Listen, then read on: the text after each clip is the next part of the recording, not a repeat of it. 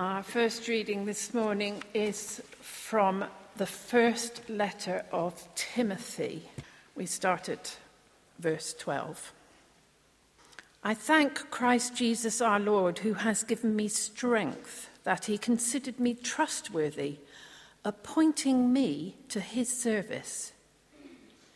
Even though I was once a blasphemer and a persecutor and a violent man, I was shown mercy because I acted in ignorance and unbelief.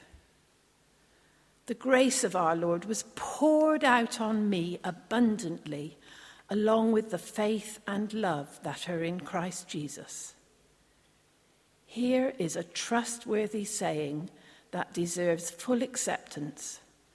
Christ Jesus came into the world to save sinners, of whom I'm the worst.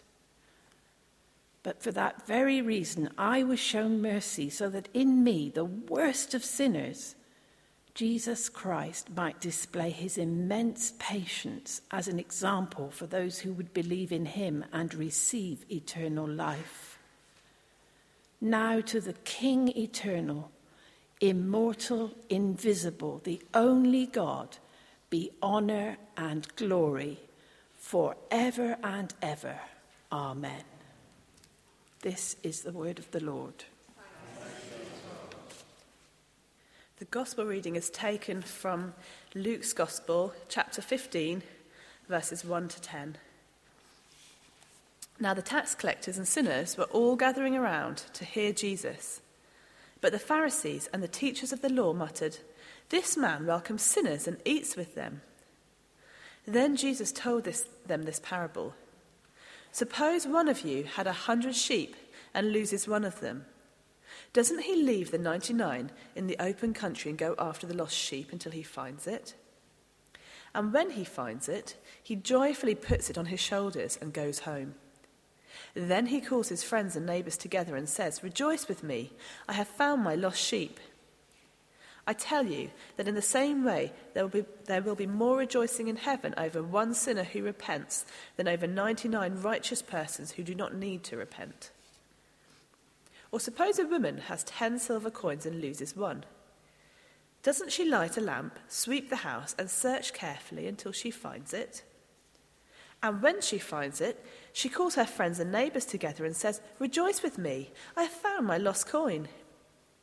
In the same way, I tell you, there is rejoicing in the presence of the angels of God over one sinner who repents. This is the gospel of the Lord.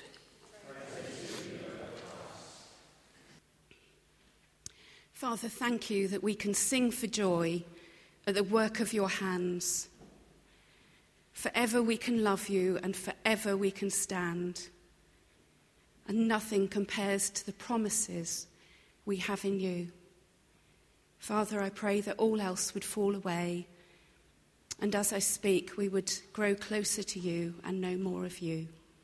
In Jesus' name, Amen. So the shepherd goes out to look for one sheep. And the woman goes out to look for her what was lost sorry, one lost coin. What on earth has that got to do with our urban Southcote? Not that many sheep to be found in Coronation Square. So, perhaps a more contemporary take would be I've got 90 grams of rice here. That represents the number of people on the electoral roll at St Matthew's. So I'll put that just down there. And over here, I've got one bag of rice, and another bag of rice, and another bag of rice. That represents the number of people in our parish at the last census. So that kind of brings it home to you, doesn't it, the figures? Jesus is saying in the Luke passage that the shepherd would leave his flock and go and find the last one. Now, I haven't counted how many grains of rice there are in those 15 kilos, but I would imagine there's quite a few. So, why would Jesus suggest that we go out and find our lost parishioners? Why, um, sorry, people who don't yet understand how much love and grace God has for those that he describes as lost. The fantastic news is that Paul supplies us in the Timothy passage with a lovely answer. I love Paul. He's so difficult to get a grip on, isn't he? But when you do, it's always worth it. This passage in 1 Timothy is a glorious, grateful, warm outburst by Paul. It looks like his heart is filled to overflowing with love, grace, and gratitude for what God has done. Paul is writing to Timothy, who's a pastor. He thinks his time is nearly up, and so he wants to pass on as much as he can and infuse and teach Timothy about faith and about leadership. In verse 12, in the Message Bible, it, it, translates it as God has gone out on a limb for me. That's such a wonderful description. God has not called a fully trained expert and sent them to college for years to learn how to bring people to faith. He's taken a risk on Paul. Let's not forget Paul's history. It was him holding the cloaks as Stephen was stoned to death in Acts 7. Later in Acts 9, Jesus says to Paul, who was then known as, as Saul, Why are you persecuting me? If you were recruiting people to show others the way to faith, I suggest that Paul would not have been high on the list of people to phone. And yet God took a chance. He went out on a limb. so, excuse me, with Paul. What God did was show mercy and grace in amazing measure, we're told in verse 13. And he did that to the man who was persecuting the early church. It doesn't make any sense at all, but that's what happened. And Paul is, as a result, overflowing with grace and mercy for others. This was the astounding fact to Paul that such a sinner as him had received such mercy. You may feel that your past isn't something you want to acknowledge, that you had done things that couldn't be forgiven. But Paul is clearly saying here that no one, not even someone who participated in killing Christians, is beyond God's mercy and grace. And this mercy and grace is not given out in small quantities. In verse 14, we're told it's poured out abundantly. Again, I love the message's translation grace mixed with faith and love poured over me and into me. This is exuberant, extravagant, generous grace. This is grace that is beyond our understanding.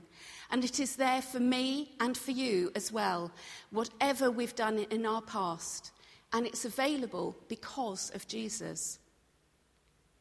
As we go into verse 15, the phrase, here is a trustworthy saying, is used to mark a key pronouncement that Paul wants to be noticed and remembered. We're taken to the heart of the good news that there is salvation for sinners, even the worst. This is grace that is beyond our understanding, and it is there for all of us, whether we've, whatever we've done in our past. As verse 16 says, in the face of the utmost provocation that human could offer, God has responded with nothing but kindness and understanding. And grace has prevailed and changed God's love forever. Instead of the judgment that he and we so richly deserve, all who believe in Jesus can look forward to eternal life. This was what gave the early church its life and vigour, and what made Paul a man with such passion to reach those who didn't know Jesus that he would risk imprisonment, beatings, and death in order to tell them. And not only has Christ saved Paul, he's given him a new direction for his misguided zeal. Amazing, this would be destroyer of the church has been judged faithful and appointed to Christ's service, as he says in verse 12. And with the strengthening that Christ has given, he's been able to share his experience of God's grace with countless others who, if less spectacular in their wrongdoing, and no less in need of the good news that Christ Jesus came into the world to save sinners. You could hardly have a more convincing testimony to God's love and power than this poacher turned gamekeeper. I did once know a very troubled teenager and someone for whom the whole school experience felt like a straitjacket. She was quite a rebel, frequently in trouble, and she spent a considerable amount of time sitting outside and inside the headmistress's office. She found keeping to the rules just too difficult. The headmistress was a lovely Christian woman, although I have to tell you, our teenager would not have agreed with that. And without fail, the head would end their often fraught and difficult meetings with a prayer. Our teenager thought this was a particularly silly thing to do, and to her shame, often made fun of her and was fairly unpleasant about her head's faith. Miss Tucker, who was the head, responded to this anger and often difficult behaviour with kindness and compassion, and our teenager met with nothing but grace from her. In subsequent years, she met one of her partners in crime. They'd both become Christians and both attributed it to that wonderful woman of prayer. And if you wonder what happened to our teenager, she's now standing in front of you, complete with a dog collar. It's been quite a journey, and like Paul, I'm truly thankful to Christ Jesus for God's grace. One of Paul's quirks, which is wonderful in his tendency, sorry, is his tendency to break off into a shout of praise. Here in verse 17, he can't contain his excitement as he recalls how, how good God has been to him and the sheer wonder of the gospel of salvation. God is beyond all human measure, incomparable and unfathomable. The right response to this is not intellectual analysis, but praise. Verse 16 is an example of what God can do with a life offered to Him. Last year, I did a placement in Aylesbury Young Offenders Prison. It was the most amazing experience of my life. The orientation day had got both myself and a fellow student really scared. We were told all sorts of horror stories, and both of us wondered why we'd ever thought going to Aylesbury Prison might be a good placement. It's a horrible, dark, dismal Victorian building. There's very little natural light, and it's a violent place. Any young offender that causes trouble in any other institution is sent to Aylesbury. There were young men in there who were truly lost. They'd lost their family, they'd lost their friends, they'd certainly lost their freedom, and some of them looked like they'd lost all their hope. When you looked into their eyes, sometimes it was just blank, there was just nothing there. As we approached that first morning, I really laid down the gauntlet in prayer. I said to God, Well, if the gospel isn't going to reach people in there, we simply don't have a gospel. It's there for those that are lost. It needs to work. Not a prayer I would advise anyone else to pray, but there it is. I found, you'll be glad to know, that the gospel reached in there in the most amazing ways. I was privileged to share several services with the young offenders. And I caught myself in one service actually thinking, this must be just what heaven is like. There, there were young offenders, really very violent, difficult men that you, you would not want to meet on the street. Certainly, you wouldn't want them in your home.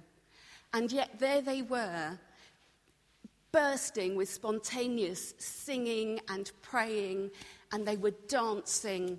And it, it was just the most incredible service. And, and as I say, I just thought this has got to be a, a foretaste of heaven. It was, it was absolutely wonderful. All of which brings us neatly back to the Luke passage and our bags of rice. What can we do about all the people in our parish who don't know what amazing grace and mercy is available? Paul couldn't help himself. He wanted to tell others.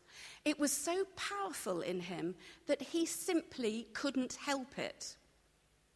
We're not all like that, but perhaps as we come up for communion, in gratitude for what Christ has done for us, we could ask what it is we could do, what it is that we could say to people, and perhaps who it is we could invite to something or speak to.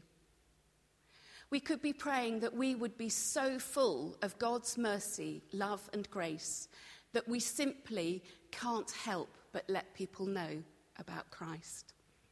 Amen.